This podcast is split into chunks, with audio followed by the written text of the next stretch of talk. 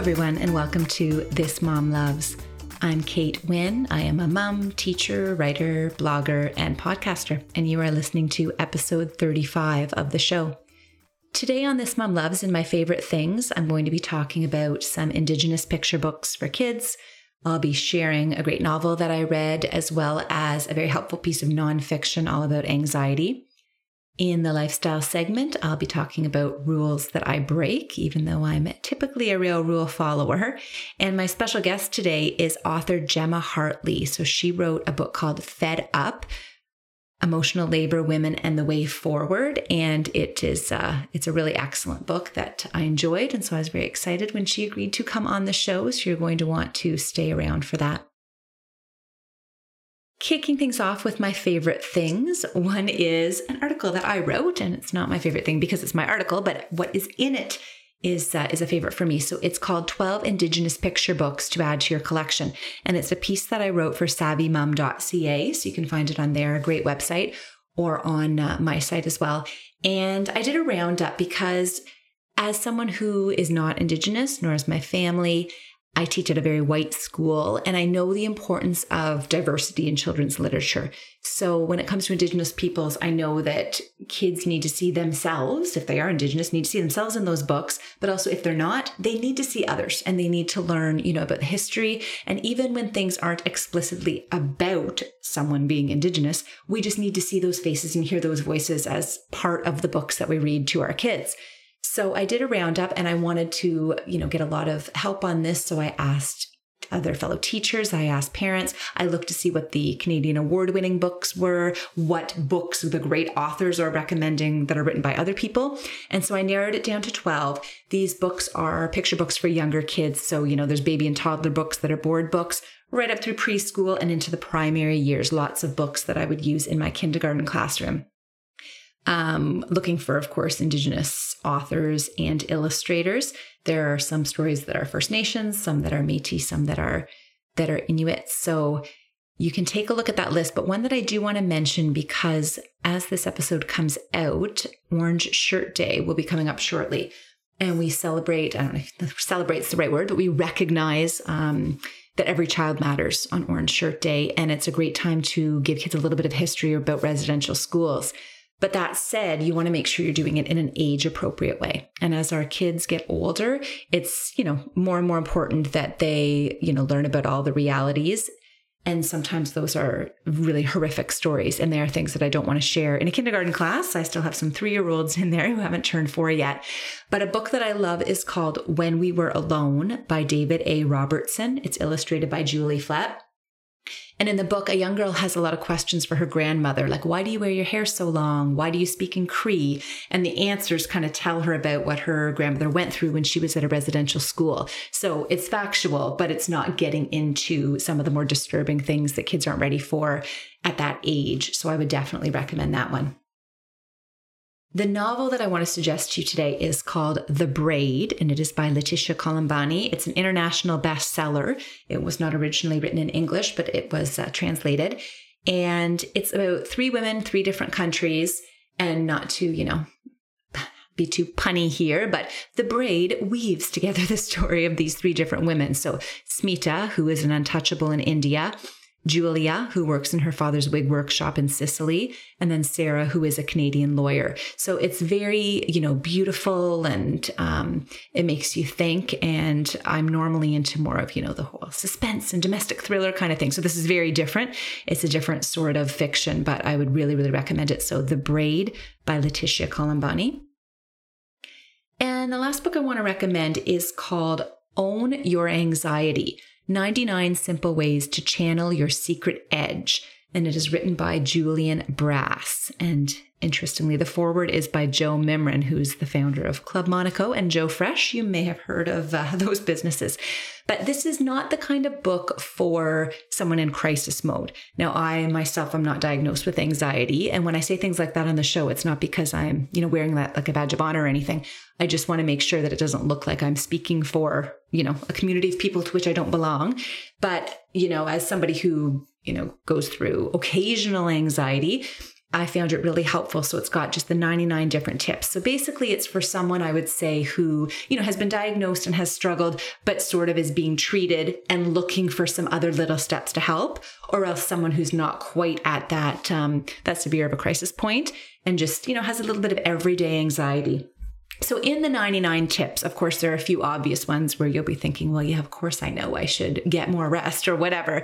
But Julian does offer kind of some neat tips each time, ways that you might not have thought about going about that tip. And he also shares some of his own experiences too. So, you know, different tips like, you know, smile more, talking about quitting or reducing coffee. Some people might, might not be interested in that one. Hugging and cuddling more, chewing slower, about water, singing um, laughing more often, avoiding foods that hurt you, mindfulness, organizing your life. Don't park illegally. I'm not sure that one is is an obvious anxiety reducer. Um, scheduling smarter. All sorts of different tips. And they're kind of just those little bite size because, of course, with 99 in a book, they're not very long. Um, and different sections that uh, that cover all those topics. So there's the part one is own your body, part two is own your mind, Part three, own your soul. And then all of the tips that encompass those, those categories about keeping mementos, volunteering, managing your breaks, don't jaywalk, be in nature, define your values, remember your six year old self, light candles. So there's no way you could read the book and not come away with several new ideas to help um, in those moments of anxiousness, whether they're just occasional for you or whether they're more often. So that one is Own Your Anxiety 99 Simple Ways to Channel Your Secret Edge by Julian Brass. I also want to mention today because I keep getting new listeners, which is amazing. So I want to just refer to a few past guests that I have had in case you want to go back and check anything out. So since I have Gemma Hartley on later in the show talking about women and emotional labor, I thought I would uh, recommend a few other mom panel kind of guests that I've had. So in episode four, I had the child whisperer on answering all sorts of questions about parenting and child rearing. In episode 25, Lisa Durante was here and she's a working mom consultant. So she had lots of great insights in terms of, you know, going on leaves, coming back from leaves, managing it all in the workplace, which was very, very insightful. And in episode 26, I had Karen Irwin on, and she is from Rue Parenting. And again, it was sort of a Q&A with all sorts of parenting questions for different ages and phases. So you may want to go back and check those out as well. In the lifestyle segment today, I want to talk about a post I did a little while back on my blog that got a lot of feedback, and it was called Six Rules I Break by a big rule follower. So, definitely people who know me would think of me as a very, you know, straight laced, not rule breaking kind of person. So, a little bit of this is tongue in cheek, of course. But the first rule that I said I always break is that rule where sleep experts and time management people say don't hit the snooze button but it's something that really works for me. I like knowing when my alarm goes off that I don't have to jump out of bed. So I schedule that. I know that I'll have nine more minutes in bed. I very, very rarely fall back asleep. And those nine minutes kind of help me to just feel like I'm not rushed. I can lie there for a bit. I think about my day, plan out anything I need to go over for, um, for the morning routine. And I find it very helpful. So I know that if you're having sleep issues, um, the one of the biggest expert tips you're going to hear is don't hit the snooze button. And I would say you go ahead and hit the snooze button if it's working for you. If it's one of those mindless, you hit it several times, you end up scrambling, you're late for work, then obviously you're not using it in the most effective way. But uh, the snooze button can work for some people. The second rule that I break is that rule don't do drugs. And of course, it will come as no surprise to people who know me that I have never done illegal drugs. But I am a big fan of Western medicine, and I feel like people should not be ashamed to uh, to medicate when they need to do that. I mean, I'm a big proponent of if your doctor thinks that your child could benefit from some kind of medicine or you know things that are mental health related. Sometimes people are ashamed, all of that stuff. Personally, the things that have really helped me, one was Accutane as a teenager the terrible things that acne can do to a teen's self confidence. Just thinking back to those memories, awful, absolutely awful. I wish that I had gone on it even sooner. So Accutane definitely was a drug that that saved me. Diclectin is another one that I took when I was pregnant, both pregnancies for the so called morning sickness that would actually last all day and last for months. I know when I was even seven or eight months pregnant, I tried to go off it because I thought, okay, who still gets morning sickness when they're eight months pregnant? No, no good. So I stayed on those literally until my kids were born. And honestly they made they made my pregnancy so so much better. So very very thankful for for that. I believe it is not available in the united states. Um, it was under a different name available. It might not be anymore but but diclectin is the name in canada. And whatever miracle drugs go into the epidural, loved those too. And you know, the whole idea of natural birth, and by natural, a lot of times people are saying without medication, if you want to do that because you want to do that, go for it. Like with any of these things I'm talking about today, I'm not saying I'm doing it the right way.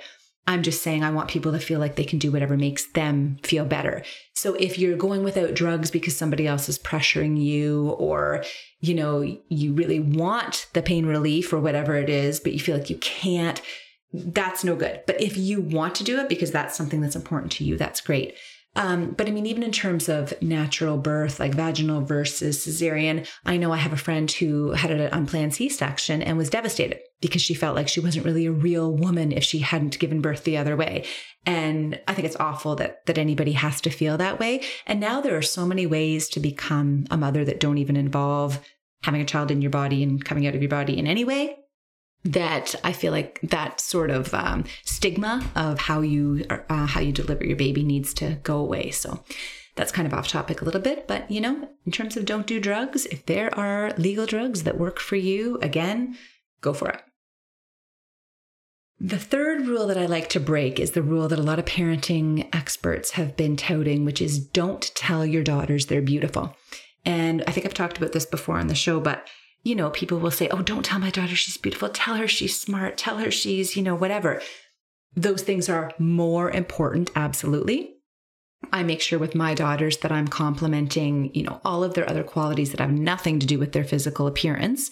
Same thing at school. Um, in teacher talk lately, you want to make sure that you're not complimenting some sort of fixed thing. So even when people are saying, oh, tell her she's smart, well, smart's a very fixed quality, so we don't even probably want to go there. It's more like you worked so hard on that, or, you know, that sort of thing, things about um, the efforts that they put in and all of that. But I still do compliment physical appearance. And even with my students at school, like complimenting, and it, sometimes it's just, you know, their cute t shirt, or I like their braids, or something about their eyes or their smile. Um, and with my daughters, of course I do they need to hear it. So I don't think it's about telling them that you know your looks or outer beauty doesn't matter because it does and I think in the western world it always will. So I think it's just making sure they know that they are beautiful. Beauty matters, but they are beautiful. So no matter what they look like, there are things about them that are beautiful and their whole the whole picture their inside their outside makes them a beautiful person.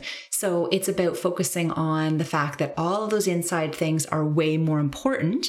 But i think girls maybe boys too but i am a girl and have girls i think girls need to hear you know, that hairstyle looks really cute, or I love your smile, or look at the way your eyes sparkle, or, you know, that sort of thing. Not like you're not going to compliment clear skin or a tiny waist or those sorts of things that we don't want to value and that we don't want kids to then, you know, kind of get a complex about because they will change as they get older. But I don't think there's anything wrong with complimenting the outside things as long as they know that those aren't the most important. Fourth rule that I break. So if you follow any of the you know, sort of life coaching and productivity and rah rah kind of social media accounts. So many of them say, get up an hour early to be productive. So, you know, if you want to do a side hustle, you're trying to write that book, you're trying to, you know, lose weight and work out, get up an hour early. That does not work for everybody. I love my sleep. I mean, during the school year, I'm up at 6:15, so I don't really think that's sleeping in, but I don't want to get up at 5:15 to work out or to write. Now I'm lucky that I'm home from my day job well before dinner, and so I can get on the treadmill before I eat or whatever, which some people can't with their schedules.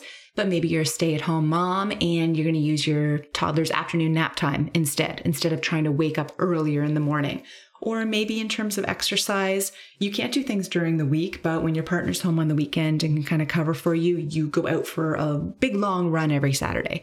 So it's not necessarily that you have to get up an hour early to be productive. You find the time that works best for you in your schedule. Number five applies specifically when you're talking about people who, you know, blog or do social media things, but it can also apply to, you know, anyone running a business. And it is that you should post frequently. So maybe it's not post, but maybe it's, you know, some sort of frequent contributions that you think you're supposed to be doing. Now, whether you're a blogger like I am, maybe you're a musician and you're putting songs on YouTube, or you run a business and you're trying to, you know, post things on Facebook to keep people engaged quality is always going to be more important than quantity. And I think regularity is more important than the frequency. So even if they know that you do something twice a week and they can kind of expect that. And when they look back, they see, oh, yeah, well, it's twice a week. I kind of know when to expect something.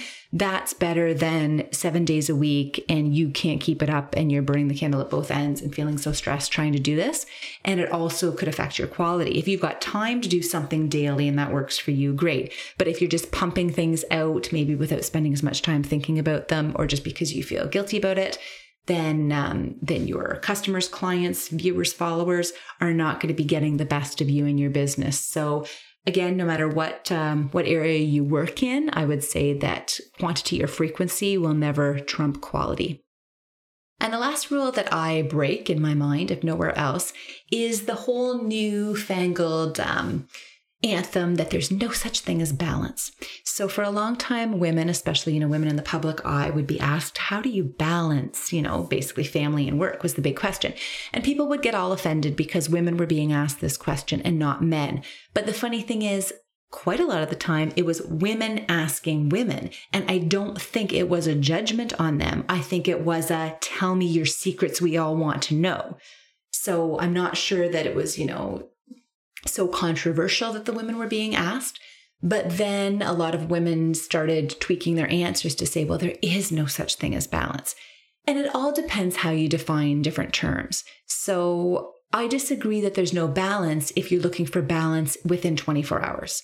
So it's more like looking at balance over time. So a couple books that I love. Randy Zuckerberg wrote an excellent book called Pick Three. You can have it all, just not every day. And she encourages readers to aim for three priorities each day. So she has a list. So there's work, sleep, fitness, family, friends, and try to touch three each day. And as long as you're rotating over the course of a week or even a month and they're all getting hit in there, it's okay if they're not getting hit every day. And another great book, um, 168 Hours You Have More Time Than You Think by Laura Vanderkam, who's a time management expert. In that book, she talks about while it seems like too much to fit all of our priorities into 24 hours, the 168 hours that you have in a week is probably enough. It's more than you think. So, a few of my own examples. Some days, maybe I teach all day and there's a school function at night. So, my kids are getting very little time with me. But maybe on Saturday morning, I spend an hour on the computer and then the rest of the day is for my girls. So, that really balances out over the course of the week. Or maybe I have to skip the treadmill Monday, Tuesday, Wednesday because I have evening commitments. But if I go on Thursday, Friday, Saturday, Sunday, that's still four workouts in a week, which isn't too bad at all. So friendships as well. I know you know trying to find time for friends every day is not going to happen. But even with my BFFs, um, if we get together every couple of months or every three or four months for a nice girls' dinner and we catch up, we feel better. And we all have other, you know, other priorities to manage too. And so that's okay. We're all happy with that. So I think it really is balance over time. So I more agree now with those people who say you can have it all, just not at the same time. You maybe can't have it all in this one day, but over time. And I still call that balance. I think no balance within 24 hours, but balance over time is still possible.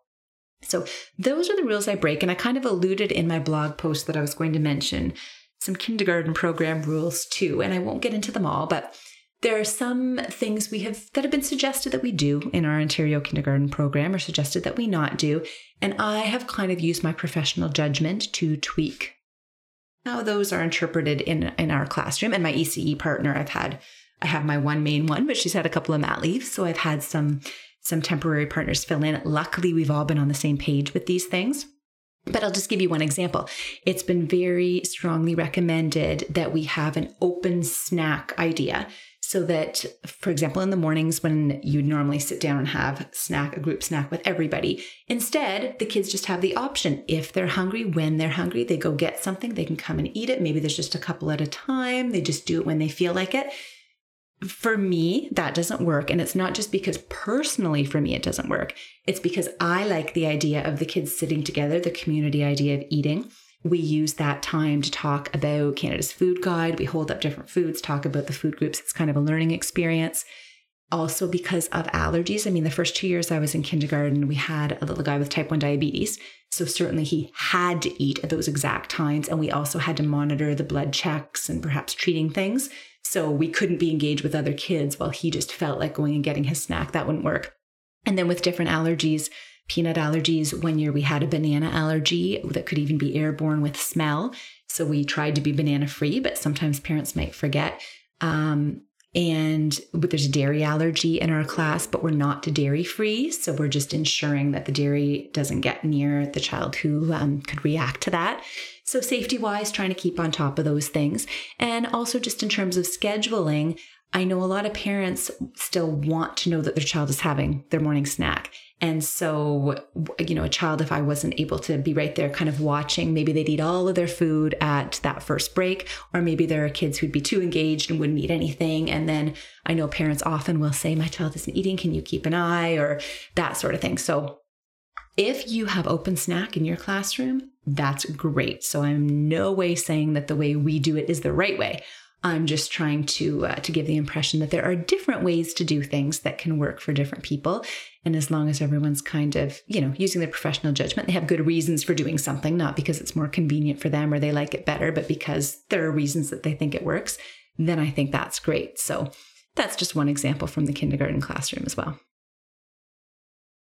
I am really excited to introduce my guest this week, Gemma Hartley. She is a mom and the author of the fascinating book, I loved it, Fed Up Emotional Labor, Women, and the Way Forward. Welcome, Gemma, and thank you for being here. Thank you so much for having me.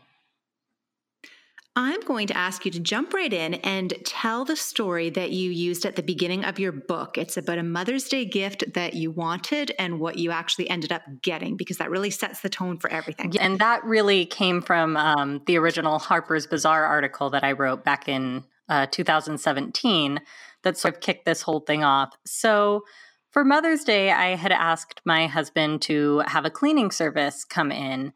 And he put it off and put it off and called one place at the last minute, decided they were a little bit too pricey, didn't call around, didn't ask for recommendations, and then decided to clean the bathrooms himself on Mother's Day um, while I took care of our three kids, which really missed the mark. And I, you know, I was spending the day doing all of the things I normally do, you know, making sure I remember who wants the blue sippy cup and planning what to have for lunch, picking up the things that my husband was leaving all over the house while he was cleaning the bathrooms. And uh, at one point, I went into our closet and there was this big box of gift wrap in the middle of our closet. And it had been there for days and thinking, there's no way that my husband is waiting for me to tell him to put this away when he got it down in the first place. And uh, that was exactly what was happening. And so instead of going and asking, I very passive aggressively grabbed a chair from our kitchen, drug it all through the house, and started like heaving it up into our closet with a lot of fanfare. And um, my husband came in and was like, you know, if done, all you have to do is ask me to put it away. And I got so angry and I was just like, you know what? That's it. I don't want to have to ask you to do everything. I want to have a partner who realizes what needs to be done and does it and doesn't wait for direction, you know, like one of our children. Yes, exactly. So, in the stories that you're telling, it wasn't just the actual physical act of cleaning the bathrooms that you were looking for, or even the physical act of cleaning up after the gift wrap. It was kind of something more, and it's the emotional labor piece. So, how do you define emotional labor? So, I define emotional labor as the mental and emotional work that we put into keeping everything running smoothly and keeping everyone around us comfortable. So, it's all of those invisible tasks that's running through our mind constantly. Uh, you know, we know where the soccer practice gear is, we know whose laundry needs to be done today, we know everything that's on the calendar.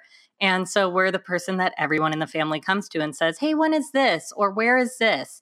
And also, you know, keeping that really even tone all the time and making sure that everyone is comfortable and complying when you ask them to do things. You're sort of mm-hmm. the the captain of the ship in a sense.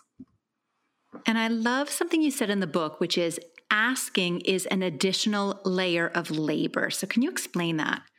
Yes. So when you ask someone to do something, it adds an additional layer of because you have to make sure that you're asking in the right tone and that you're asking at the right time. So you're also keeping track of all of these other emotion management details to ensure that what you want to get done gets done if you don't want to do it all yourself.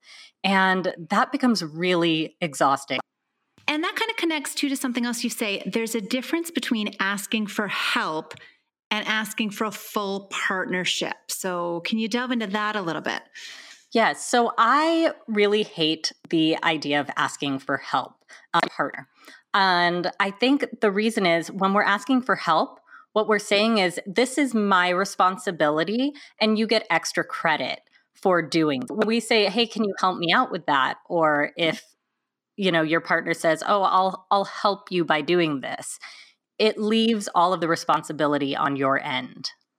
And so in terms of partnerships men seem to get a pat on the back these days for doing more at home than previous generations but still not necessarily as much as women do in the home. Now is there any sort of wired difference between the sexes or is this just all learned behavior so everything into just being learned behavior.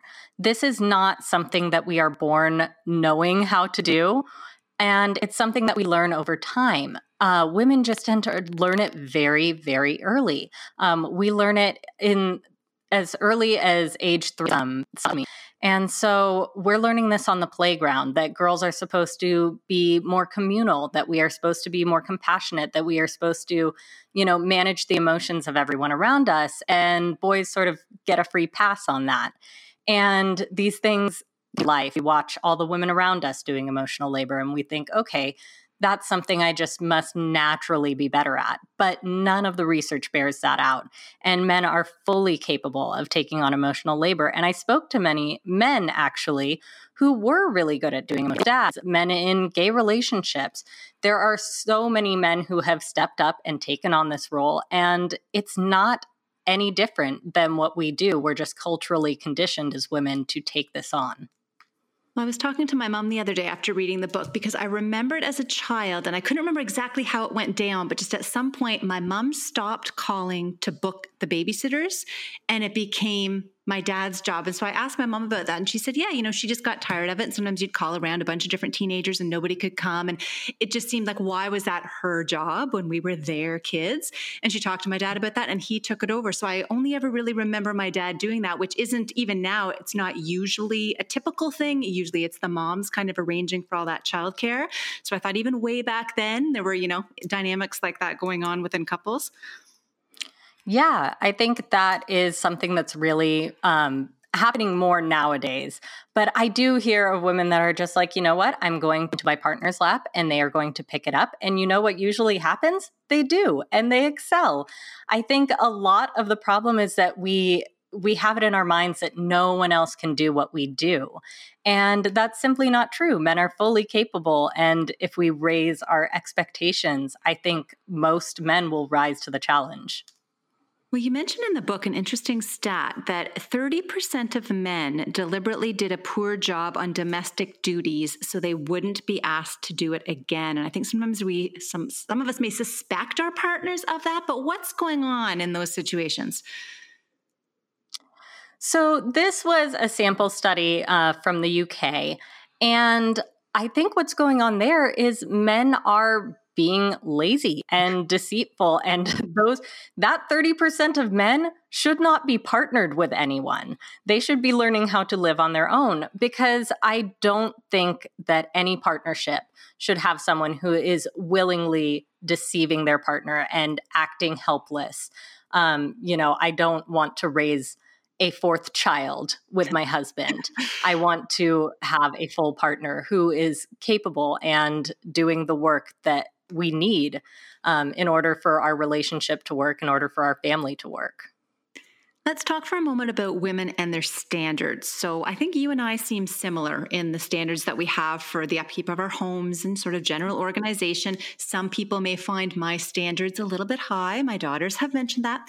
But to quote your book, you've said a couple things. Men often have a slower timeline or lower standard when it comes to domestic work. So, women take it on themselves.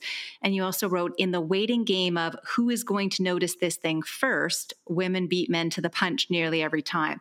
So, is it necessary to lower our standards if we want that the burden of labor, whether it's physical things or this, all this emotional labor, to be shared? So I hear this a lot that, you know, women need to lower their standards if they want to have any sort of easing up of the emotional labor. And I hate that because I think it puts the onus back on women that this is your problem and you need to fix yourself in order to, you know, fix this problem. And it's not going to go away just by lowering your standards. And in fact, in a lot of cases, um, lowering the standards doesn't work because we've created these systems of organization in order to make sure everything runs smoothly. We know this is what works, works best for our families. And so I don't think it's unreasonable to ask our partners to step up to our standards. Now, when I say that, I think there should be a conversation. I do think that there are some things that I can probably let go of. I definitely have over the past couple years um, shifted my expectations now that my husband has taken on so much more and stepped up.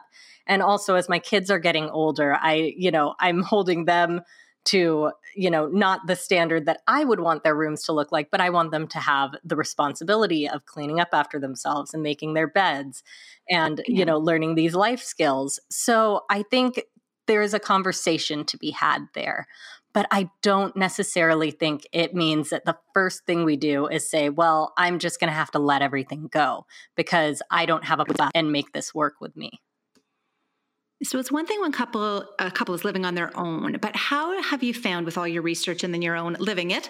Um, how does the emotional labor shift when children enter the picture? It's not just you know two individual people taking on the burden. There's now this this third person. So what does that do in terms of emotional labor?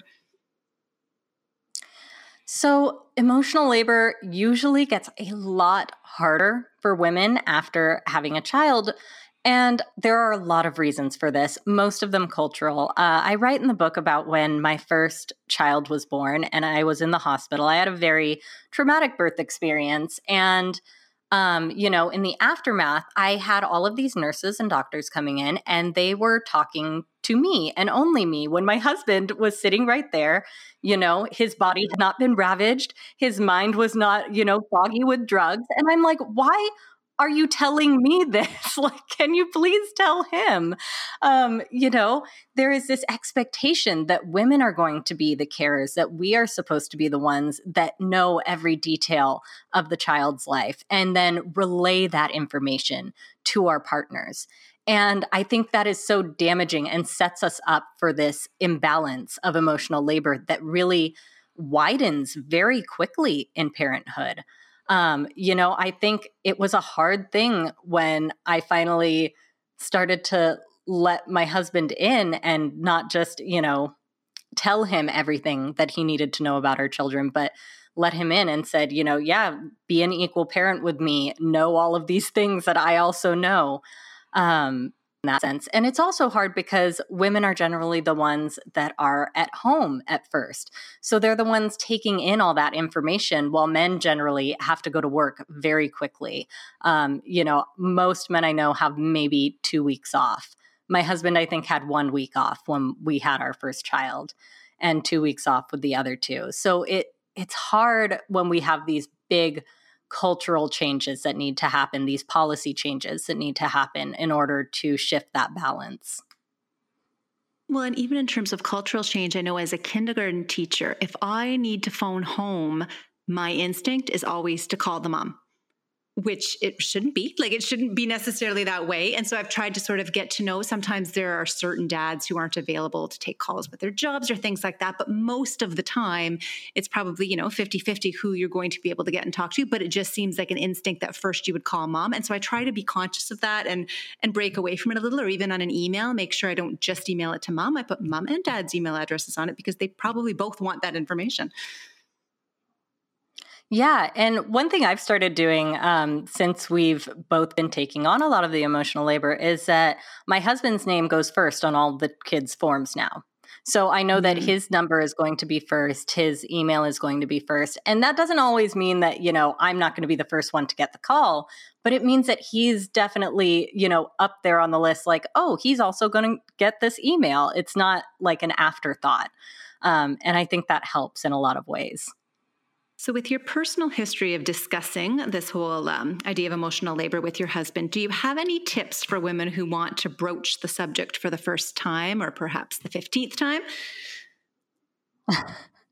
um, so, I think one of uh, I I gave homework on another podcast I did one time, and it was to have your partner listen to a podcast on emotional labor because I think handing them you know either my original article or a book on emotional labor, it's a lot and it's very intimidating. Um, so I think listening to a podcast is a really great introduction into emotional labor, and it sort of you know gives them a primer before you talk about it. And I also always tell people don't, you know, wait until you're crying in the closet on Mother's Day to bring it up because that is a bad time yes. to have this conversation.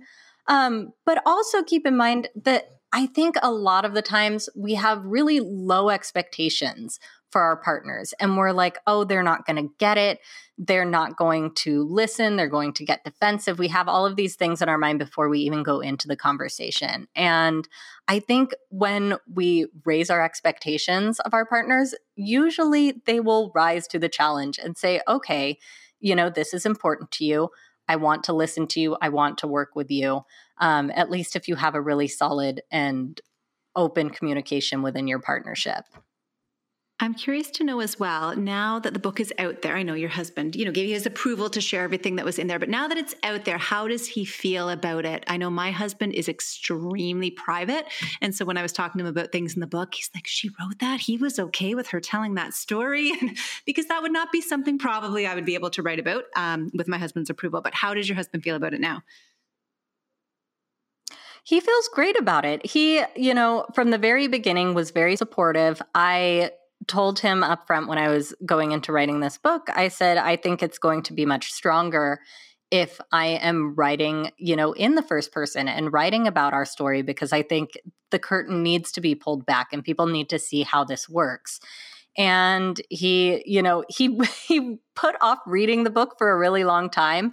Um, he sort of let me go through the whole writing process.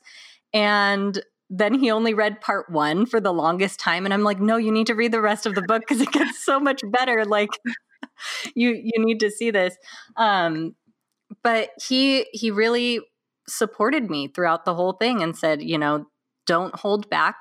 Make this the book it needs to be. And now that it's out in the world he is the biggest advocate for it. He like tells people at his work about it and gives them the book and he's like my biggest cheerleader out in the world. He's never like, oh, I don't want you to read this book because it has all of these bad things about me in there. Uh, he's really transparent about it, and he's he knows that you know he's grown so much throughout this process that the you know the husband at the beginning of that book is not the husband that I have now. And that's what I wanted to ask you next. How are things going at your place now when it comes to the emotional labor? I think it's really, you know, struck a balance that we're both comfortable with. Um, for a long time during the writing of the book, I think he was taking on a lot more. Um, now that he's back at work full time and I'm at home more, I'm taking on a little bit more. But I feel really supported. And I know that anything that needs to be done, he's going to notice it and he's going to pick up where I left off. Uh, you know, for example, today I've got to take all of my kids to, you know, the rock climbing gym for my son's practice right after school. And if things get left undone at home, I know that by the time I return from practice, they will be done because my husband won't just sit around and wait for instruction. Uh, right. And that's a really good feeling to feel like I have someone on my side uh, constantly picking up the slack that you know naturally happens when you've got three children and a household to run well, and I like the expression you used where you said that you have a balance that you're comfortable with because nothing's ever going to be exactly 50 50. And I know even at my house, my husband works like longer hours at his day job than I do. And so, for example, when it comes time to sign up, you know, sign my daughter up for piano, I'm going to be the one taking her to piano lessons after school. So I might as well be the one to look into the times and to book the lessons and to make the payments and, you know, kind of that emotional labor aspect of things. I'd rather do that myself because I'm going to be the one taking her. So I don't resent some of those things it just makes sense but i feel like you said the whole balance as long as you feel like people are picking up the slack for each other equally yeah, I think that's really the important part. I think so so many people hear balance and they think it has to mean 50-50. And I don't think it ever means 50 50. I think 50 50 is a pipe dream when you're talking about emotional labor. Mm-hmm. And I don't think it's something that would necessarily make me happy striving for that goal because I feel like you're constantly keeping score that way. Um, you know, I don't want to keep score with my husband. I want to know that I feel supported and know that I don't feel overwhelmed. And I can tell if things are getting imbalanced. If I start to feel overwhelmed or like I don't have enough mental space or emotional energy to make it through the day. And, you know, vice versa. He, if he starts to feel that way, I know that I'm putting too much on him. So, you know, I think it's, a balance is never 50 50, but it can mean so many different things to so many different people. And we've talked a lot about emotional labor in the home, but you also wrote about how it applies in the workplace and that women feel a need to keep others comfortable. And sometimes that means not speaking up when they should, and you don't want to make yourself a target and you don't want to put yourself out there. Um, how do you think we can move forward in this area? And I can say I still hate being called bossy, but I have to say to my face, it's been more women in my life who have ever said that than men. So, I mean, that's kind of a, an interesting thing going on there too. But how can we move forward when we're so worried about keeping everybody else comfortable? Yeah, I think this is really hard because this is one of those bigger issues where we need cultural change and we need policy change. And, um, you know, I I don't necessarily find it super interesting that um, women are the ones that have said that more to you because women uphold the patriarchy just as much as men do. It's not, mm-hmm. um, you know, just men that can enforce those stereotypes and push you into this box that you're not comfortable in. And I think, uh, you know, one of the big struggles with women, you know, entering the workplace and trying to climb into these higher roles when we've, you know, had to jump in really late in the game is that for a long time, women were pit against each other. And there's still a lot of that mindset out there. And so it's really hard to overcome that. Um, and I think that cultural change has to start, you know, first at home, but we also need I think, policy change in order to get more women um, into these higher roles because there is still a very difficult to break through glass ceiling because of the demand for women's emotional labor. I think, you know, on a practical level, set some boundaries for yourself talk to you know your peers about it talk to your boss about it if you feel like that is a conversation that can happen uh, but advocating for yourself in an environment where you don't feel you'll be supported is going to be really difficult. Interesting. This has all been so fascinating. So, the last question that I ask all my guests do you have a This Mom Loves or a favorite thing that you could recommend to listeners? Yes. So one thing that I was thinking specifically right now is I um it's another podcast actually. I listened to uh, The Knowledge Project by Shane Parrish and he has one. It's an older one from February called Peaceful Parenting with uh, Dr. Laura Markham, and I need to pick up her book. But it is, um, it really struck me because it's really about how to raise kids that understand emotional labor mm. and how to get them to, you know, gain that responsibility for themselves and not put it all on you, which is, you know, a bit more manageable once the kids get older. I think emotional labor is really hard when you're in that toddler baby stage. Um, but once kids start to get a little bit more independent, you know, you want to raise kids that are well versed in emotional labor and that know how to take care of themselves and take care of others. And so I found that podcast to be really illuminating for me as a parent on how to, you know, move forward with my son who is in third grade now and how to get him to start, you know, contributing in meaningful ways uh, to our home. I will have to check that one out. Thank you. So, Fed Up Emotional Labor, Women, and the Way Forward by Gemma Hartley is available everywhere that you can get books. Thank you so much, Gemma, for being here with me today. Thank you so much for having me on. And that brings us to the end of this episode of This Mom Loves. As I promised, I will have all of the information from this episode in the show notes. So, contact information for Gemma Hartley's if you want to follow her on social media. If you want to buy her book, also information on the piece about Indigenous picture books, the other books that I recommended in this episode, and a link to that post all about the rules I break if you are interested in that. I would like to thank my podcast editor, Lucas Wojcicki, for always doing such an excellent job and thank all of you for being here. If you enjoy the show, as always, I would love it if you could rate or review it wherever you listen. If you listen in Apple Podcasts, even just to give it a quick rating out of five stars, you don't even have to write up a review if you don't want to, but that's really, really helpful when people are looking for new podcasts to listen to, and also when Apple is looking to see which podcast they should recommend within their app. And even if you just share it with a friend, if you want to post something on social media, I would love it also if you would reach out to me. I am on Facebook and Twitter at This Mom Loves and on Instagram at Kate This Mom Loves. I really, really love hearing from listeners. Even if people just send me a quick message, I listened to the Gemma Hartley interview today. Now I want to go buy her book or, or anything that you want to tell me about what you listened to. I really appreciate. And until next time, I hope you have a great week.